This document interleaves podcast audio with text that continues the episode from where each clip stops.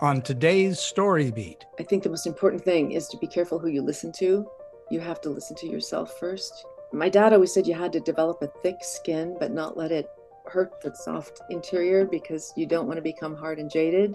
But you have to you have to be able to take rejection.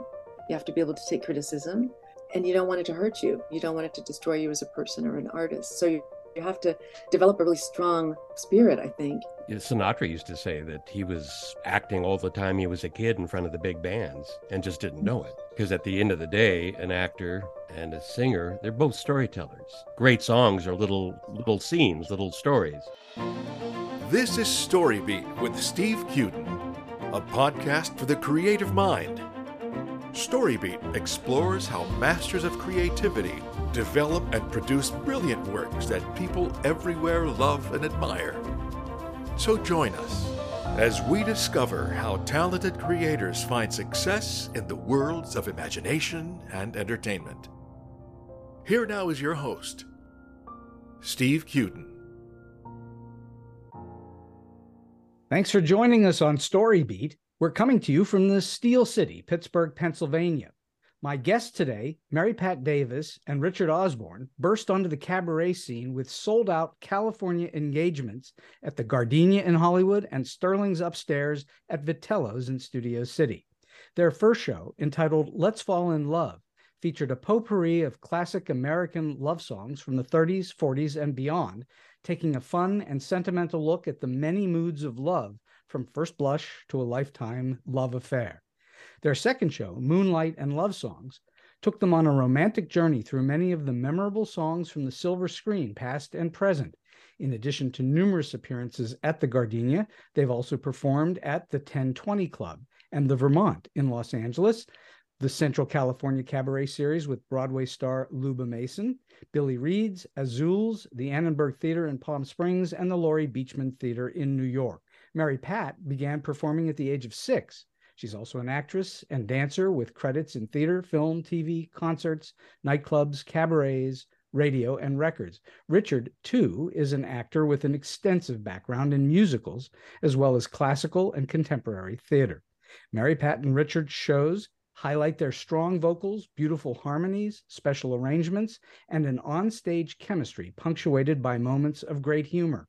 Their shows run the emotional gamut from lighthearted to poignant, the common thread uniting all of it is a celebration of life, love, and romance.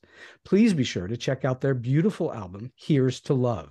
So, for all those reasons and many more, it's a real privilege for me to welcome the exceptionally talented Mary Pat Davis and Richard Osborne to Storybeat today. Mary Pat and Richard, welcome to the show. Great to be with you, Steve. Great to be here. Well, I'm, I'm delighted to have you. So let's go back in time a little bit, and I'll ask each of you. Or you've been perform, both of you been performing um, for some time now, and I'm wondering how old were you? Well, we know Mary Pat was six, but when did you realize that you had special vocal ability that you could sing? How old were you then? We'll start with Mary Pat. Oh my gosh, you know, I was I was a kid in the neighborhood who would put on the shows and direct the kids, and because my dad was a director as well, and I would. um I think, gosh, from the time I can remember, I was singing and dancing. And I think that's all I ever wanted to do. Were you singing when you were six as well? Yeah, I was singing a little bit. Yeah. Things from Finian's Rainbow, my my parents' show that, you know, they met in on Broadway. And that was that was always a special show to my family. And and I knew that show. I knew all the songs backwards and forwards. And so yes, I would sing songs from Finian's Rainbow. And I, I sort of got really familiar with all the um, traditional like 40s 50s songs that my dad loved. And so um, i sort of had really old taste for a kid. I knew all the old songs. Um, but yeah probably um, I, I, made my first demo as a teenager. It's kind of a pop pop demo. And then um, I, I, did a country um, i did a country song that was accompanying a tv pilot i did when i was in my 20s and um, was approached by the uh, songwriters to to demo um, some of their original tunes and have me sing the songs for them. And then they sent them off to nashville. And i thought yeah sure i'll do that. Sounds like a great opportunity. And um, that's when i started getting feedback on my voice a lot from A&R people in Nashville. So in other words, you were you waited until you were had done that many things before you realized you maybe had something worth doing?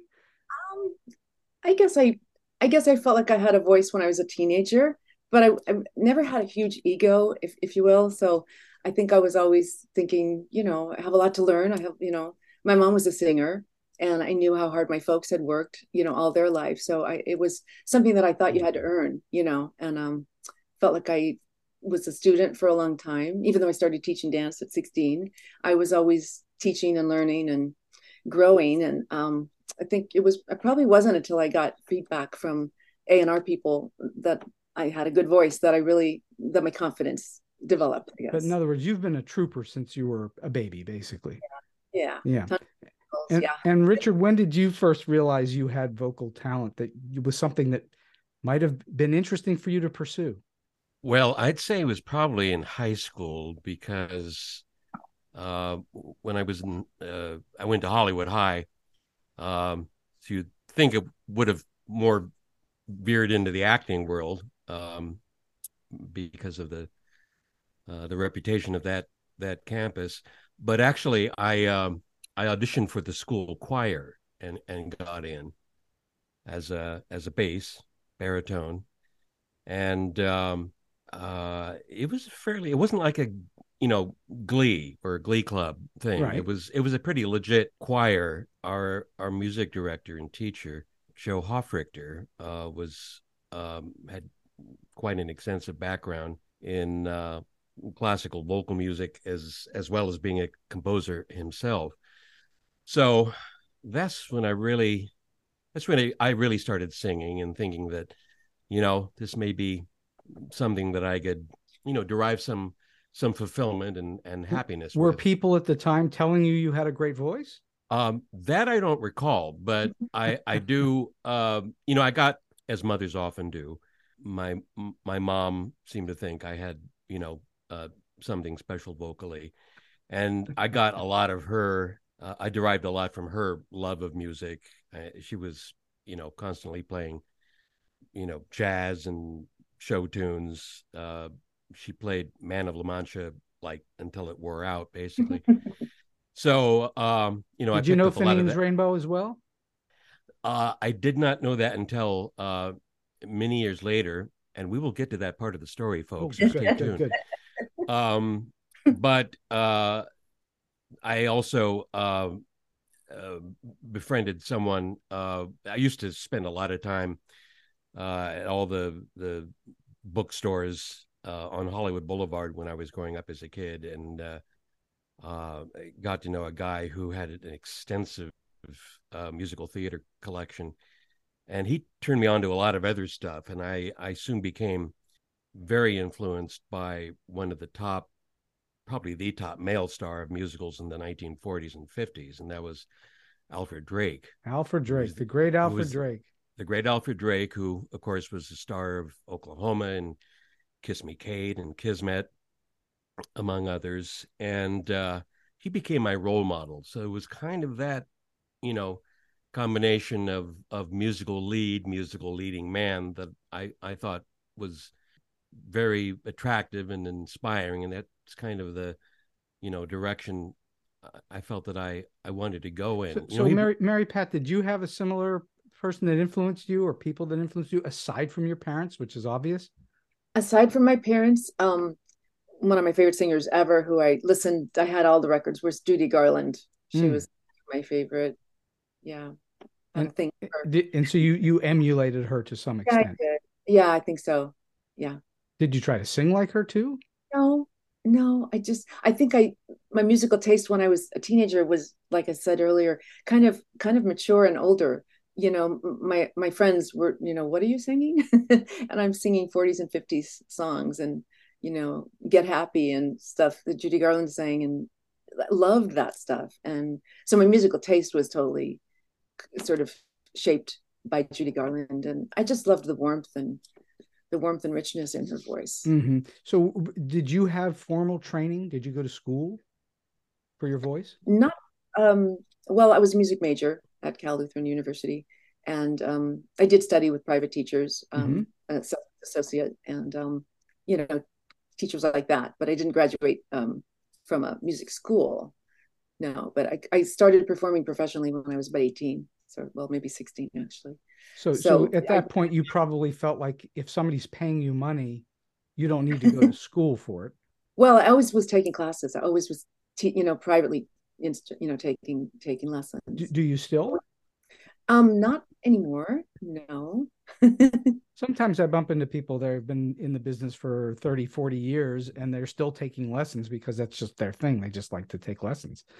Um, so yeah, no... I don't think it's a bad I don't think it's a bad idea. I have, you know, many friends who coach with people, um, you know, professional singers who coach with other professional singers who teach when they're getting ready for shows, especially.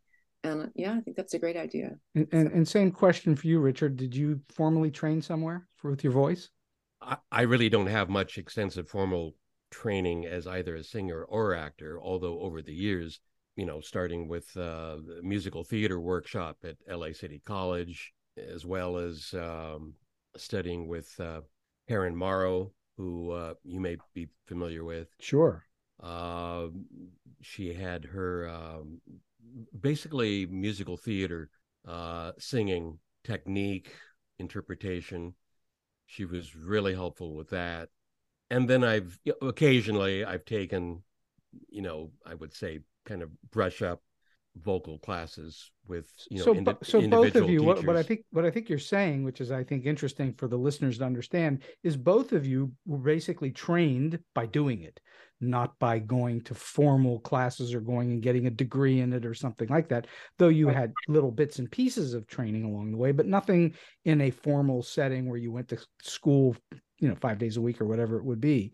Um, and i think it's Im- important to understand which is something i think not everybody gets today is you don't need an education a formal education in order to be in the arts i think it's helpful sometimes but I, it's not the least bit necessary um, so i'm wondering when you two met how did you meet well um, let's see let me first tell you that um, my, my parents um, marilyn and charlie davis they met in new york uh, my dad was playing the leprechaun in Finian's Rainbow. Okay. He had been brought over from Ireland at 19 years of age. He, um, he, he is an actual Irish name. He is.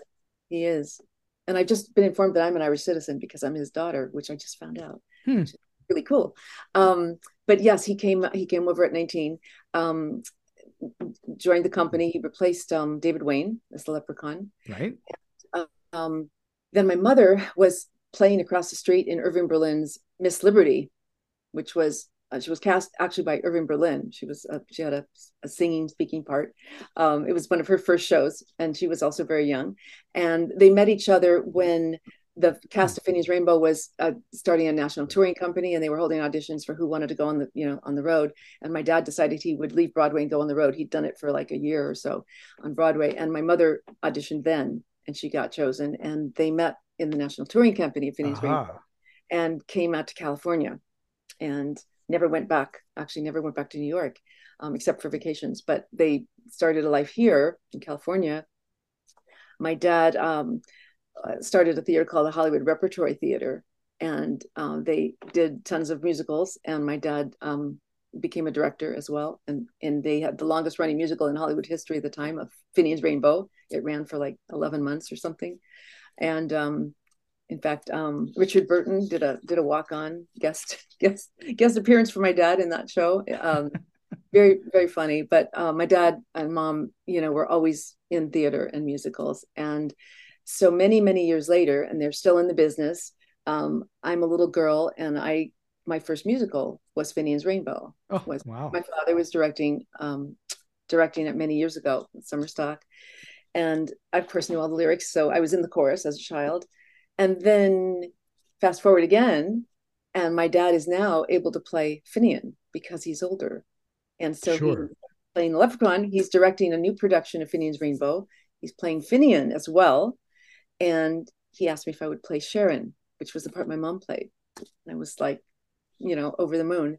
And so that's where Richard comes into play. We were in rehearsals with a cast and another uh, actor playing Woody when he had a an emergency in his family, and Woody is the character that plays opposite Sharon, and he he had to leave the show. And with two weeks to go before opening night, uh, Richard was contacted by our producer and brought in to fill that spot. And we literally met on stage. I walked into rehearsal that night and he was on stage reading lines and I got into the tree, which Sharon comes down from the tree and meets him on stage. And that's how we actually met on stage. Wow.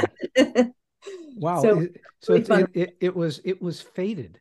it was it was wonderful. We had a, a, really fun time and really great chemistry and uh yeah. Did you, a, did you Im- immediately recognize that you had a shared vocal quality that would work well together, or was that something you figured out later? I think we figured out figured it out during the show. Wouldn't you say, Richard? We everybody was talking about our chemistry, and we kind of had a really neat um, energy on stage and a and a playful banter that we brought to the parts. A little bit of humor that maybe w- wouldn't always be there with some of the scenes, and we sort of always brought sort of a playfulness and a humor to it. Um, you know, in the appropriate scenes, and we just had a lot of fun. And um, and then after we closed, we ran for a couple months. Um, we broke all records. We had standing room only, and and we they extended as long as they could. And then when it finally closed, um, Richard approached me a week later and said, "What do you think about doing a cabaret act and just having fun with some new music?" And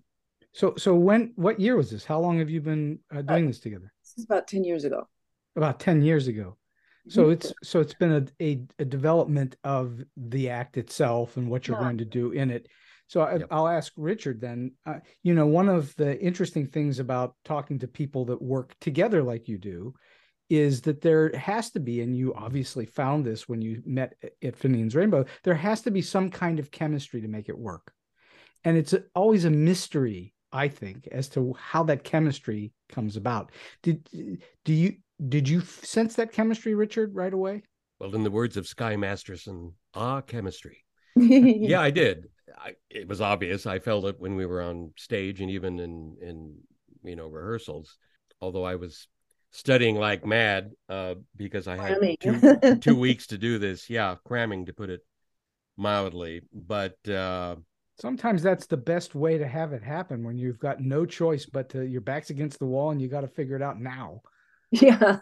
well, you know, uh, in the history of theater, there uh, has been such thing as summer stock and uh, repertory sure. theater, especially in England, and uh, sometimes you're doing, you know, maybe half a dozen shows, uh, one after the absolutely, other, with very absolutely. little rehearsal time. So, uh, uh, but this was, you know, it, it's not like I was doing Hamlet, but it was a it was it, it was a rush and it's a big part. Fortunate, fortunately we were in good hands because and one of the reasons i wanted to do it was because the producer who i'd worked with before at this theater had uh, said oh you know it's being directed by the guy who played the leprechaun originally on broadway. And i went huh and uh, so uh, you know it, it meant a lot that uh, we were in charlie's good hands.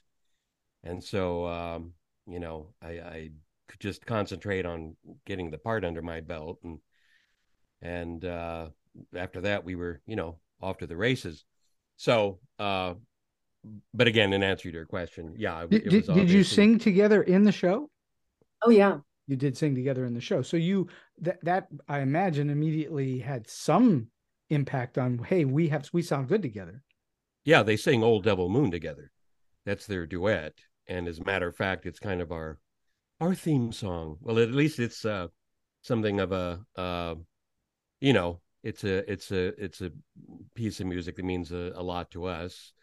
Uh, with it not only being one of the big hits of the show, but we've used it uh, we've performed it live in our cabaret shows how important it, when you're singing it live is it that it has that emotional resonance for you how much does that impact the delivery of the performance for me, it's everything. Everything. Yeah, for me, it's everything. You you have to have something to attach emotionally to. Yes. Yeah, for me, yes, I would say absolutely. Mm-hmm.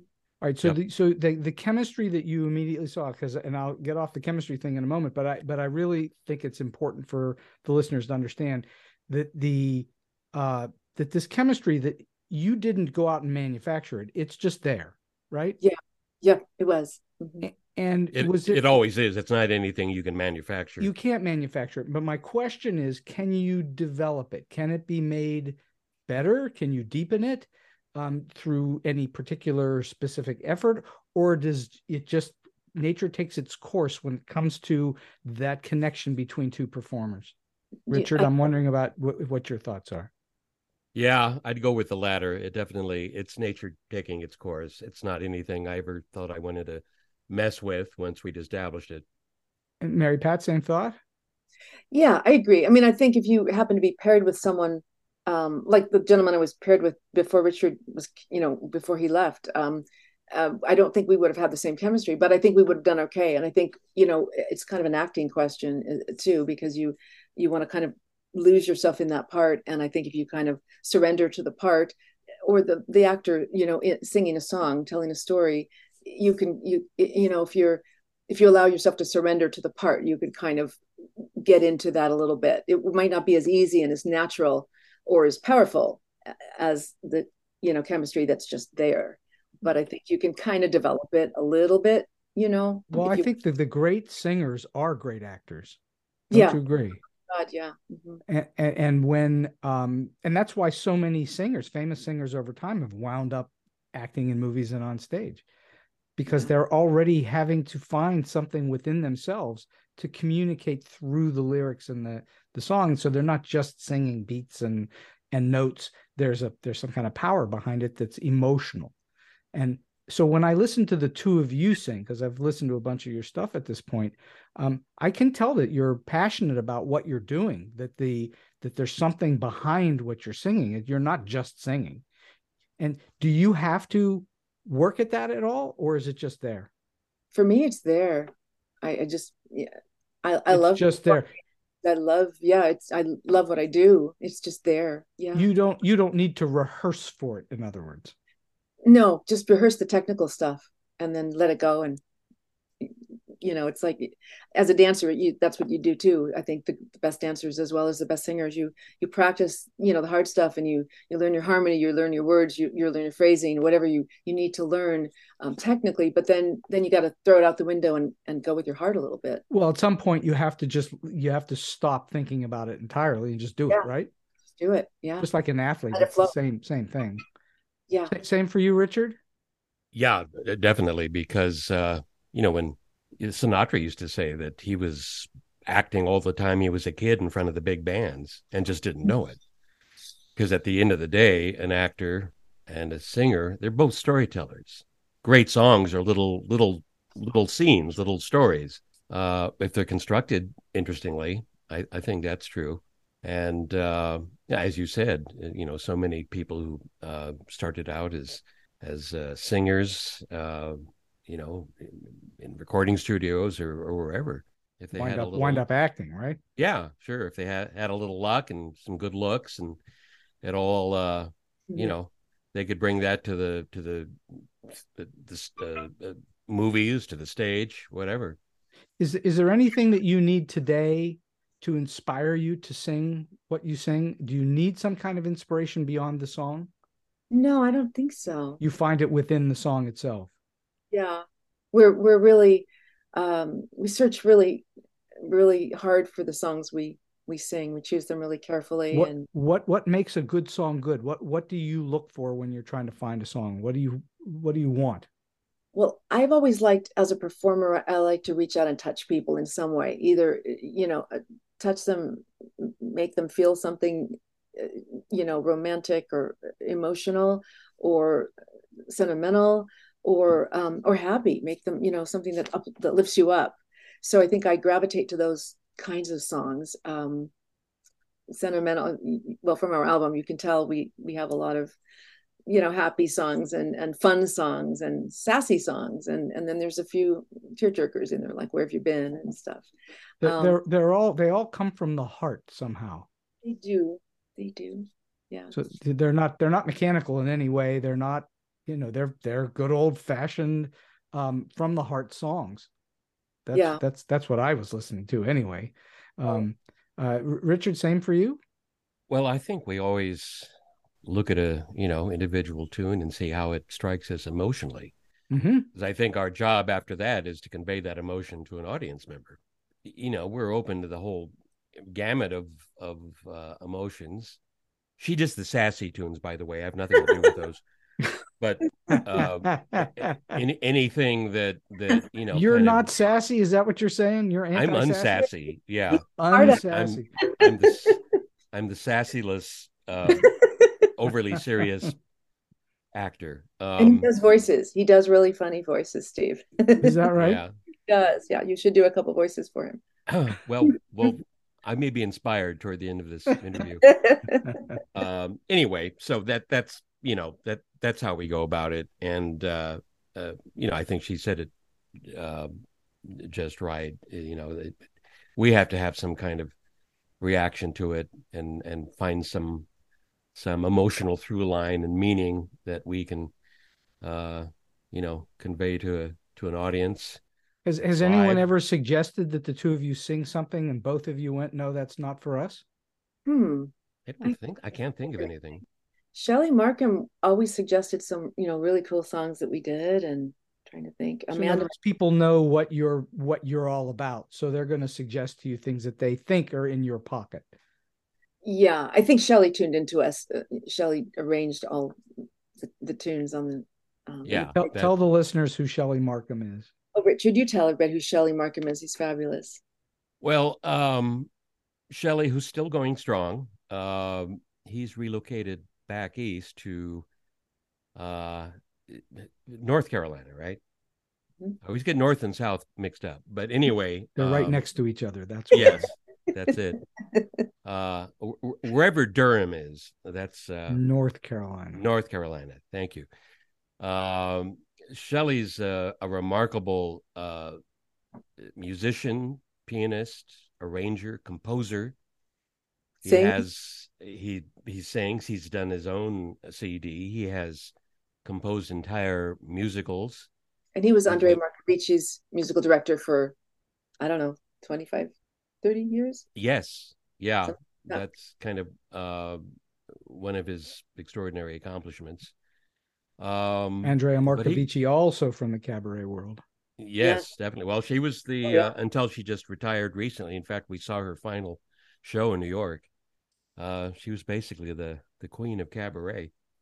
She started And- uh, midnight at um, midnight at the Gardenia. She did midnight shows, 12 midnight shows. Really- Yeah, yeah, and she's a friend too. At least we're Yeah, she's been lucky on. to call her a friend, and and uh, she said some some very nice things about our uh, CD as well. He, he's Shelly's had a, a long, uh, wonderful relationship, Incredible with career. her. And uh, we were very lucky to to get him. You know, um, because he's he's in demand for what he does, but I- he just took a shine to us. I'd say, right? Yeah, and he just came up some with some wonderful ideas and and then arrangements on songs we wanted to do. Like an example would be Old Devil Moon. Um, my mom had had an arrangement of Old Devil Moon that she had done for her back in New York, you know, back in like the 50s or so. And I think it was by the man who did the music for Some Like It Hot. And he was just really like the top guy. And it, it was this really cool counterpoint kind of feel, jazz kind of counterpoint feel.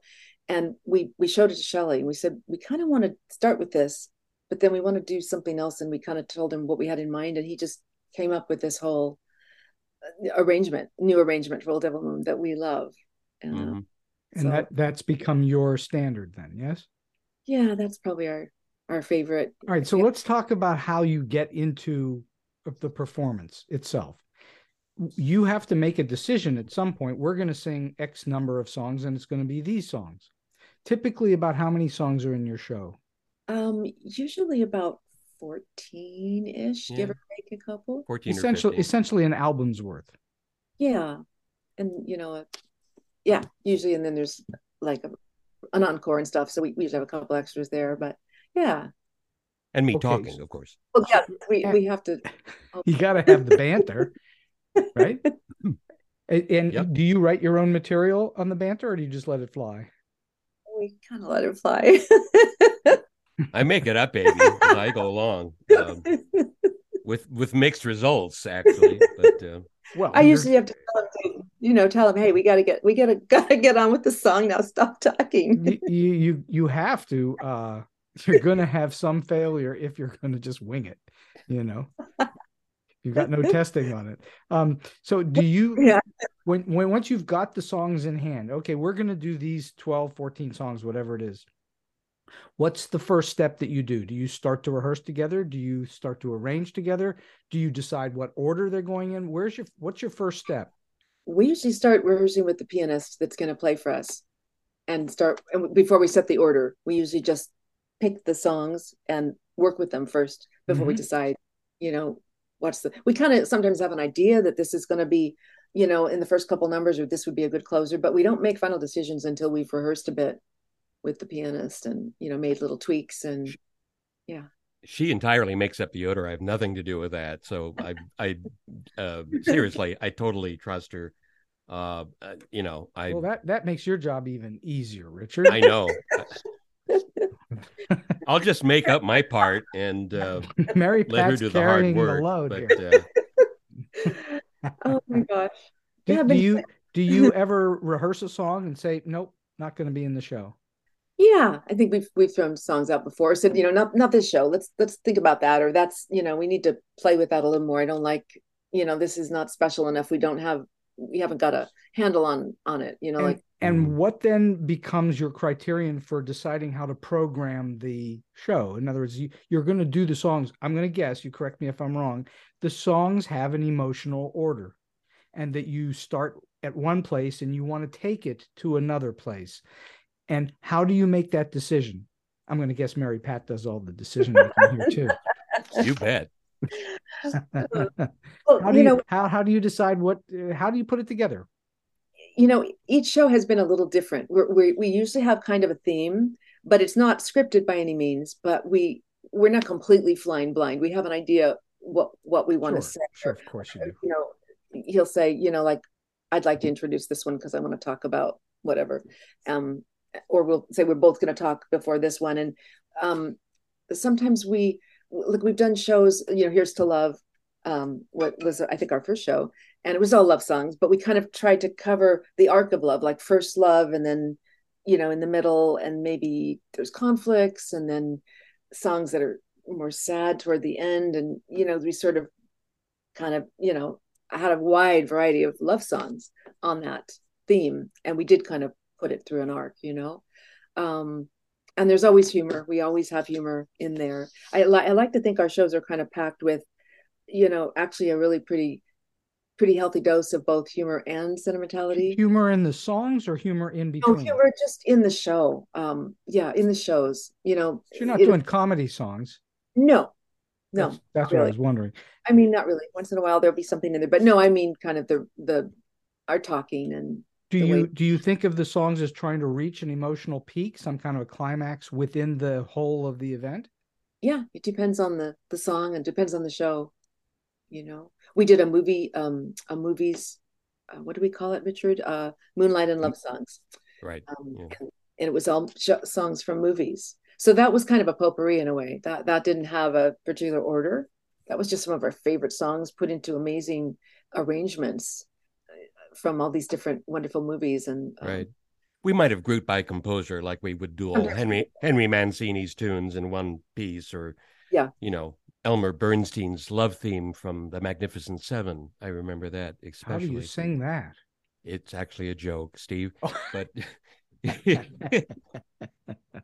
you could also do the theme from psycho but that would be that's true. yeah yeah, the the string portion's a bit tough to get through, but that Bernard Herrmann, um, great song. I know, absolutely. Uh, hey, he wrote a whole opera for Orson Welles, so you know. All right, so, go wrong? So now you've got your songs. You know what you're going to sing. You've already tested them a little bit by playing with the piano player. Now, what do you do? Do you start to rehearse them in in earnest, or do you let things happen more organically in the performance? How, in other words, I guess the question for me is, how tight are you in in going into the show, or are you somewhat loose about how you approach? We've done it a couple different ways. We were working with someone a few years back where it was a little tighter. He he was a little more rigid and scripted, and so we we did a couple shows like that. Um, but I think our basic style is, you know, to to to map things out with the with the pianists that we work with, and then to to tape the songs. We we get everything on tape, and we rehearse vocally to to you know figure out what harmonies we want to do and just to get everything feeling really good um, but we don't like to over rehearse on the other hand um, sometimes we stage things a little bit but i you know we don't over i, I don't like things that are overly studied and Does, overly does it does it become stiff for you? Does it? it just feels a little fake and It I, feels fake.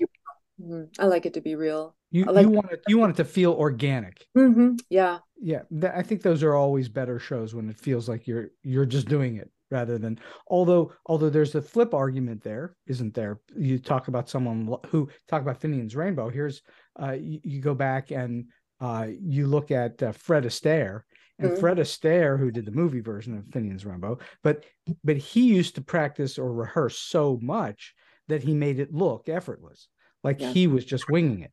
But that came through enormous amounts of of, of effort. And so then you get the opposite of that, which is Dean Martin, who would just show up on set and do it and hardly rehearse at all. And obviously, you're somewhere in between. You like to rehearse enough, but not over really over rehearse it. yeah that's true hmm And do you find that that causes you ever to make mistakes in performance? Are you pretty good at not?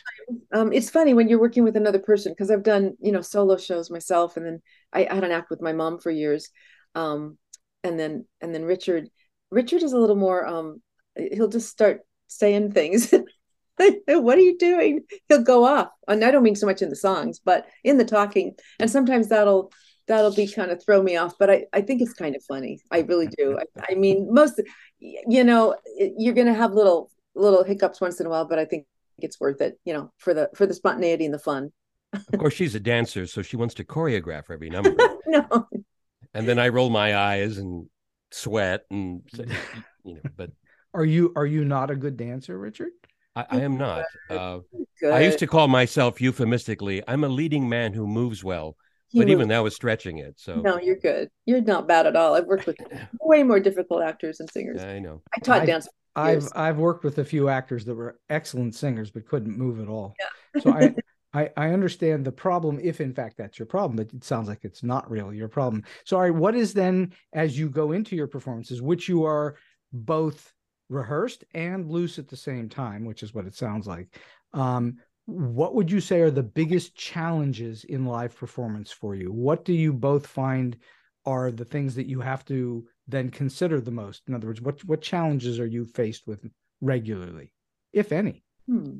I would say for me anyway, um, when you do one night shows, you know, you're kind of dealing with a new venue, new setup just for that one night, and that's kind of hard. It's nice to have a run. It's nice to have a run like you do when you're in a Mhm. musical. Um, so I mean, that makes obviously, you know, that's not what cabaret is, but it, it's nice um, when you can do a show a few times. So we've we've had that that opportunity, thank goodness, a lot. But sometimes we've done just one show one time, and, and that's kind of not as fulfilling, if you will, because you feel like you you're just getting into it, and you could, you know, relax and do it so much more, you know, I don't know, more freely. You could, You're you're I think you're saying that it's about comfort level of the venue itself. yeah, I guess so. Yeah, I guess so. hmm Uh, um, same for you, Richard. I'm not sure I worry so much about you know coming to a new place or or or the. I, I'm usually fairly comfortable in any venue I happen to be at. I'm just kind of focused more on the mechanics of things, not screwing up on my lyrics and uh, just remembering that there's a you know particular funny little change of key at this part in the song and and uh, you know things like that. So it's it's just pretty much you know mechanical What would you say that you, worries. Richard, have learned in live performance over the years that you now didn't know in the beginning, but you repeat? Is there anything that you now say, "Oh, I, I do this regularly"? You know, I wish I knew this when I was eighteen. Hmm, that's a good question. Uh, From a theater point of view, I would say it's just this is very S- S- Stanislavski system esque, and I'm mentioning this because I actually have rejoined a theater company I was with 20 years ago, uh, and I'm in a Stanislavski workshop right now. It is just being in the moment and and being present and and let things happen organically. Uh, hopefully, it's supported by a much better technique than I had when I was 18, but also listening That's one of the biggest things you can do. You've got to listen to each other, I assume. Right, uh, whether it's in a you know uh, uh, just a straight acting scene or or singing with a, a you know a partner or somebody that you're doing a duet with in a in a show. Uh, it's just it's it's just very important. It's just being being available as an artist, and a lot of that uh, a lot of that has to do with with listening. Mm-hmm. Um, Mary Pat, I'm wondering, you know, what have you learned over the years that you now wish you knew back then, but you now repeat? Um, I think I've really learned how to pace myself. I used to just go full throttle from the very beginning, you know, and uh, my mom would be saying to me, "Why are you running around doing this? And you got a show tonight, you know. You just, you know, you need to, you need to rest, and you need to, you know." I, I just always was kind of going 100 miles an hour, because I've got a lot of energy. And so I think, I mean, that's just a very personal thing, but I've just learned how to pace myself. Mm-hmm. And and I feel like it makes me a better performer because I have more to give and I'm more, you know, more there and more present in the moment. Well, that's a yeah, I would imagine it is because if you're uh, tired or not there at the moment, your mind has wandered, you're not going to be giving right, as right, good right. of a show. Yeah. And it's the same with any performance, I would think, which is a little different than just working at a job where you can slack off a little bit in certain jobs. You can not pay attention for a little while. You have to be on all the time when you're on stage. Yeah, you do. Mm-hmm. Yeah. I think it, I think it was I think it was Richard Burton who once said that, you know, he would be thinking he'd done shows so many times or Camelot, whatever it was, that he was actually thinking about oh i've got to pick up that that laundry today and i've got to get certain groceries. And he wasn't even paying any attention to what he was doing. He was just on automatic. Yeah. Have have you ever experienced that either one of you where you were on autopilot? I haven't actually but in rehearsal probably in a in a play or something in rehearsal but never on a show. I'm really into my shows. Um, but i certainly understand that. And i and I, I teach so i i have acting and, and acting and singing students, and I see them sometimes zone out, mm-hmm. you know, when mm-hmm. they're vocalises or something, and I'll say, "Wait a minute, where are you?" And oh yeah, I was thinking about you know that I have to go here afterwards, and you know you can't do that. You have to be right there in the moment to get the most out of everything. Well, that know? that notion of the Stanislavski being in the moment and present, as Richard was alluding to, that is everything to performance. It really is, yeah. I I think it is. If you're if you're not present and there right now, um, it shows. It yeah. becomes mechanical or it becomes uninteresting or whatever that might be. I want to talk for a moment about recording. You've done a little bit of recording mm-hmm. over time. And how do you approach recording, which is a different process than live performance, where you're now having to try to do something to give the sense of a live performance, but you're in a studio and there's no audience? Do you have a, a way that you are like that you can psych yourself into it where you can think your way through it differently than than when you're actually in front of a crowd. I had done recording um, in nashville and la um, solo recording mm-hmm. in a variety of settings variety of studios. Um, so i think i was well prepared for our cd um, which was great. We had a great setup at the studio where we worked um, um, paul tavener big studio big city studios. Um, really wonderful. Um, he's a wonderful engineer, and, and it was just uh, so comfortable, and the musicians were so amazing. Um, it was, you know, one of the best recording experiences I had had. So I felt really relaxed. Um, and again, um, I think just anybody recording, that's that's sort of the trick is to just relax and not feel like you're recording because you want it to be real and spontaneous and and yet you do have some technical things you have to think about and you know you have to be you know thinking of the mic but not fixated on the mic. You have to kind of get where you're supposed to be and then close your eyes and relax and and you know get into the song. Um i found that pretty easy for for me with with our cd because i just loved the songs and i loved the arrangements and um felt really comfortable.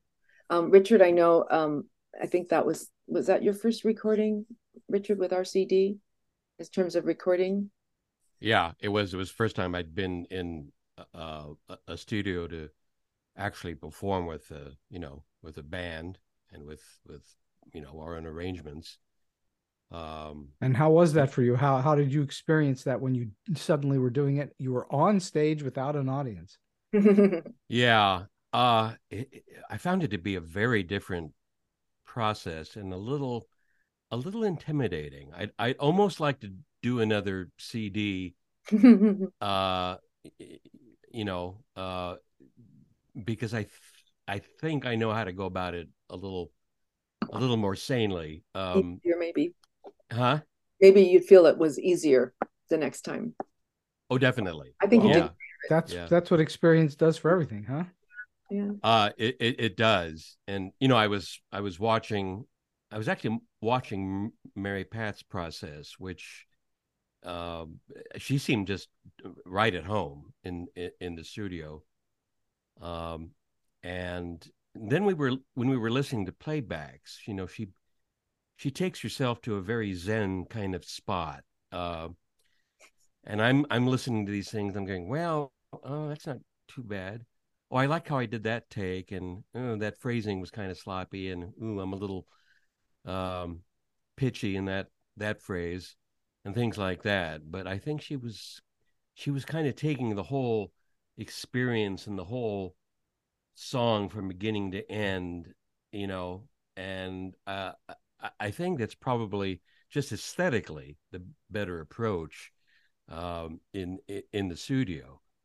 Um, And it's something Which- that you really can't do in live performance, right? In front of a crowd, you you can't really stop and analyze what you're doing and break it down line by line.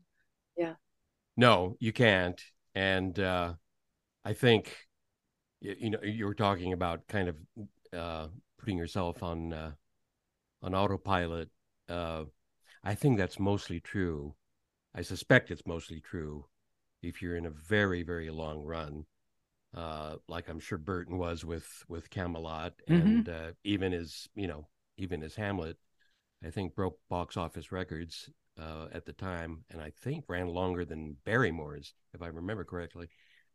Uh, but he, you know, he used to say that he always was trying to find in his performance what he called stillness. In other words, getting the greatest possible effect with the least visible effort. And I've always found that something to uh, an interesting thing to try to to try to approach in both acting, especially straight acting and and Shakespeare even, as well as uh, as well as singing. Be, being still. Do you uh, have the same take on that, Mary Pat? That that calmness is key. Yeah, I, I think I, I think what Richard, if I'm understanding what he means, I think he's saying you're not working so hard. You're you're quote relaxed enough and and just um, at peace enough uh, with the piece and what you're doing that you're you're really in the moment and you're just. I mean, it sounds so cliche, but you're just flowing with what you're doing. You're not overthinking it. You're not stressing. You're not thinking ahead.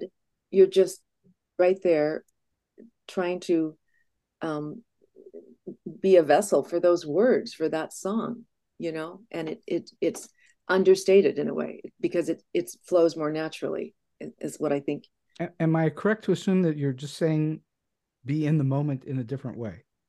In a quiet way In a yeah qu- in a quiet way.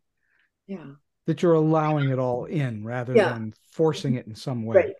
yeah I- Yeah. I, I think that that's that's the hallmark of great performances is Mhm. it feels like it's just flowing like there's like it's flowing through the performer rather than the former the performer is generating it yeah I mean, look, there there are some you know legendary performers and stars who, I mean, man, they come on and and they're gonna sell this tune if it's the last thing they do. You know, Mhm. if it kills them, and uh, that's a perfectly depending upon their personality. It sometimes may be a perfectly legitimate way to to you know try to perform a piece. But I've I've always been kind of I'm kind of of the Dean Martin school. You know, I just kind of come on and just, you know, uh, don't take it terrifically seriously, and just just you know be relaxed and you know don't don't let them see you sweat.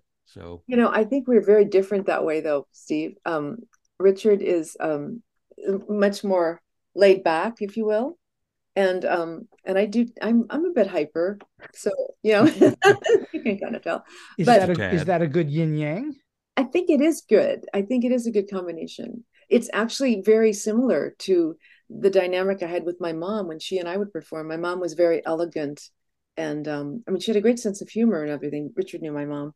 She was um, you know, just very elegant and and and I was had a different energy. You know, our reviews of our shows when we would perform together would would mention that. And and it was always in a positive way. And I I feel like Richard and I have that same um counterbalance, which is yeah, I think it's I think it's good. He's he's the laid back. He's the straight man to your uh, your uh, more active performer. Probably, yeah.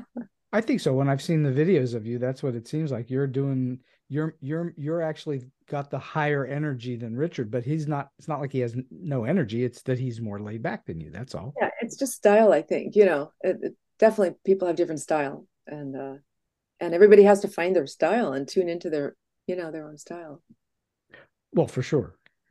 For sure. Yeah. but, but at the same time you have this uh i guess it would be a, a a difference for for many single solo performers. You actually have to mesh in some way. You have to become a unit not two individuals that we're only hearing the two individuals. You have to become one at some point. Yeah the duets are trickier for sure. They are. I, I like them a lot, but it is it is more. Um, you have to really be on the ball. You have to be in the moment because otherwise you're going to do things your own way and you won't be together. You know, you you you have to be. You're part of a team and you have to be tuned into one another. And that's it's cool. It's very cool, but it does require a little different, like different focus, different concentration. Is there is there a trick to it? Um, I think I think we've been lucky. You know, a, a, lot of it has to do with that. It just it just worked out the way it did, and like we were, you know, talking about chemistry earlier, it it just kind of happens, and it just happened. In our case, that whatever you know qualities and strengths we each brought individually, just just meshed really well on stage. Well, and ten years of doing it helps. I don't know about that, but we we can bicker like an old married couple if if you want to hear it. We we, we, we actually right away from the start. We did that. Yeah, but, I know. But, but, you know what? That's that's to me that's an indication that you care. If you if you never bickered, yeah. or at least never disagreed about anything, I'm not sure that you care. So I think this that's great. True. You know. So I have been speaking to uh, Mary Pat Davis and Richard Osborne for almost an hour now, and we're going to take this thing uh, toward the uh, the tail end of the show, and I'm just wondering, Ellie, ask each of you, um, in all of your experiences, and you've been doing this for a number of years, and can you relate or share with us a story in which um, something weird, strange, quirky, offbeat, or maybe just plain funny has happened to you? It had to do with a kind of a weird play. I was doing, I was playing Banquo in Shakespeare's Macbeth in West Hollywood. And, um, you know, Orson Welles used to say you, that. You should have said the Scottish play, by the way. Oh no, that only works. That's only happens in the theater. Um, All right, this is my, you have, this is my theater. uh, okay, well, I can always uh, go out the door, spit, and turn around three times and come back in. Um, or I think the Brits do something different. In any case, um, Orson Welles used to say that it, it, it had a kind of funny hard luck reputation as a play. A lot of it probably had to do with the fact that it's it's kind of dark and oppressive and has, you know, it's violent and bloody and has occult elements in it with witches and all that. And uh, I actually ended up getting probably the best reviews I've ever gotten in in the Los Angeles Times, no less. Uh, and it all ended up um, uh, Gone with the Wind because it was the only play that I actually got sacked from. Uh, I got into some, I don't even remember what it was about, to be honest. It was some stupid argument with the director. And uh, uh, he just said, uh, okay, well, you know, I, I, don't think we need you to show up again in the uh for the next performance so so that was that um which was just kind of a weird experience. Uh, one of the funniest ones happened uh, when I was playing uh, James Naughton's old part in uh, the musical City of Angels. It was sure. the the private eye, who's kind of inspired by uh, Philip Marlowe. And uh, I don't know if you know the show, Steve, I, but I do. there's uh, the, the the the private eye is actually part a, of a uh, kind of film noir movie within the musical. It's kind of hard to describe, uh, but um, he's kind of in the imagination of this young screenwriter, uh, this young novelist, excuse me, who's called to co- Hollywood to write the screenplay for the movie adaptation of his book. That's the setup. Um, anyway, uh, when I was doing it at the, actually, was at the same theater that we did Finian's Rainbow, but several years um, prior to that, um, we were doing a performance of, of the show, and uh, the theater got hit by a really nasty aftershock to the Northridge earthquake. Okay. And I mean the the the you know the the lights on the battens overhead were swinging kind of dangerously, so uh, that happened. Um, and uh, the character Stone, the detective, uh, has a scene where he walks into his uh, apartment, and the place has been basically turned upside down by I forgot who it was the the the crooks or the cops or whoever it was, and he has a line. It looks like this place was turned upside down by an earthquake or hit by an earthquake or something like that, and the audience just roared, uh, and I got I got rattled and I skipped like a half page of dialogue. it was the weirdest experience. So um, and it actually happened on the night that we were taping the show so i actually have proof of that somewhere in in a closet. Mary Pat. um let's see. I was doing gypsy um and uh, i had a little chinese pug dog who was part of the cast. He got to be in one scene.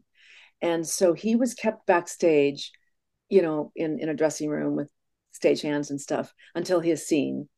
And i was on stage with rose and herbie. I was playing gypsy. We were singing together wherever we go. And this was an outdoor uh, equity um, production with huge audience out in front of us and, and steps um, that come up to the to the stage. And suddenly we're in the middle of the number and we hear the audience laughing. I mean we have no idea why they're laughing because we're in the middle of singing and we were kind of looking at each other wondering why are they laughing? And suddenly i see that out of the corner of my eye this little ball of fur coming toward me and i looked and it's my pug snooper. And he's gotten onto the stage he's gotten loose and he's gotten onto the stage and he's running toward me. And of course i picked him up finished the number and we got you know huge response at the end of the number. But it, it was so unexpected. I've never had a, a dog do that before that, so that was that was pretty funny. It would have been, it would have only been better if you were doing Annie. Yes that would have been more appropriate. And then another thing uh, wasn't really funny but it was kind of one of the most touching um, interesting experiences i've ever had. I was playing a fair um, i think it was the california mid-state fair um, and it was booked just a solo artist with a band and it was just me and the band. And uh, came to the end of the show and i was doing a, a gospel medley and it was kind of a rousing thing. And i said if, I, I noticed these kids dancing in front of the stage and I said, if anybody wants to come up and join me, feel free. Suddenly there was all these children coming to the edge of the stage, and these women was holding up her baby. And, you know, and I picked up the baby and I'm singing with the microphone, and I have like 30 kids on stage with me dancing around me. and it was just the most I got goosebumps because I love kids, and it was just so unexpected and so wild. And you know, it, I don't know, it was one of the most cool experiences. and unexpected, and you had to go with the flow. Yeah, it was beautiful. Yeah, so that was kind of a sweet, sweet moment. That, that is a nice. that is a really nice moment. All right. Well, mm-hmm. last question for each of- each of you, and we'll start with Mary Pat. So, in all of your experiences, can you share for those who are maybe starting out in the business or maybe in a little bit and trying to get to the next level, some piece of advice that you think is valuable that will help them? There's so much, honestly, but I think the most important thing is to be careful who you listen to. You have to listen to yourself first, and you have to. My dad always said you had to develop a thick skin, but not let it, you know, hurt the soft interior because you don't want to become hard and jaded. But you have to, you have to be able to take rejection. You have to be able to take criticism, um, and you don't want it to hurt you you don't want it to destroy you as a person or an artist so you, you have to develop a really strong you know a strong um, spirit i think and and and be careful who you surround yourself with and you know always study and always learn and d- there's always growing and and um you know I, I think it's ongoing. There's there's never we're never done you know we're, we're always a work in progress. Um but i think people have to believe in themselves. I know it sounds you know trite but i think you really do have to believe in yourself and follow your heart and and listen to yourself and don't let people um don't let people steer you on a different path you know. Follow your gut don't don't try to be what you're not. Do what you do and do it well and try to get better at it. And your well, time will come. that's a that's a great amount of terrific advice all in one fell swoop. And mm-hmm. so I, I i think that that's it's really important stuff especially believe in yourself. I mean if you don't believe in yourself who else is going to? So uh, you you must. I think it's really important. Richard same question. Do you have a solid piece of advice or a tip for those trying to break in or maybe they're in a little bit? Uh well i'd say uh a ditto to everything mary pat said. I'd also also add uh always be open to to new possibilities and keep learning. You know like i was uh, saying earlier um i've joined a theater group uh rejoined a theater group i was with some years back. And uh you know i find uh even more than getting up and doing scene work or or, or whatever i'm enjoying listening to uh jack stalen who uh, is the artistic director of the group. Uh, listening to him expound on Stanislavski and theater and his experiences, and seeing other people getting up and work and and and, and discussing that, uh, I, it's eye opening, even with as many years as I've been at it. So, always be willing to to to keep studying and keep learning, whether it's it's it's music or or acting. And uh, you know understand that that a lot of this business david niven used to say this it it really does depend upon luck. But if that's the case then always try to be ready be prepared for that lucky moment should it it happen to you. And and uh, that means just you know keeping at, uh, keep active keep uh, keep taking classes and, and and studying. Some some great uh, individual. I always think it's thomas jefferson and i may be wrong about it but used to say the harder i work the luckier i get. Yeah, yeah. my first manager used to always quote that it's, it, there's true. some there's some truth to that you know you you're you're certainly not going to get lucky just by sitting around unless something really strange happens, but then you have to prove yourself, don't you? Yeah, that's right. Even if you're just walking down the street and somebody plucked you out of the crowd and said, "You, you're going to be a star," and you go, "Oh, what am I supposed to do with that?" Unless you know what you're doing. So, yeah, you got to work at it. Uh, Mary Pat Davis, Richard Osborne. This has been a just a terrific, fun-filled um, hour on Storybeat, and I, have yet to see you live in performance, and I hope someday I get the opportunity to see you doing your thing on stage because I think it would be a, a great evening. So I, I want to thank you kindly, both of you, for being on the show today. Oh, thank you. It's great. Thanks, Steve. Thank you. and so we've come to the end of today's Story Beat. If you like this episode, won't you please take a moment to give us a comment, rating, or review on whatever app or platform you're listening to? Your support helps us bring more great Storybeat episodes to you. Storybeat is available on all major podcast apps and platforms, including Apple Podcasts, YouTube, Spotify, iHeartRadio, Stitcher, TuneIn, and many others. Until next time, I'm Steve Cuden, and may all your stories be unforgettable.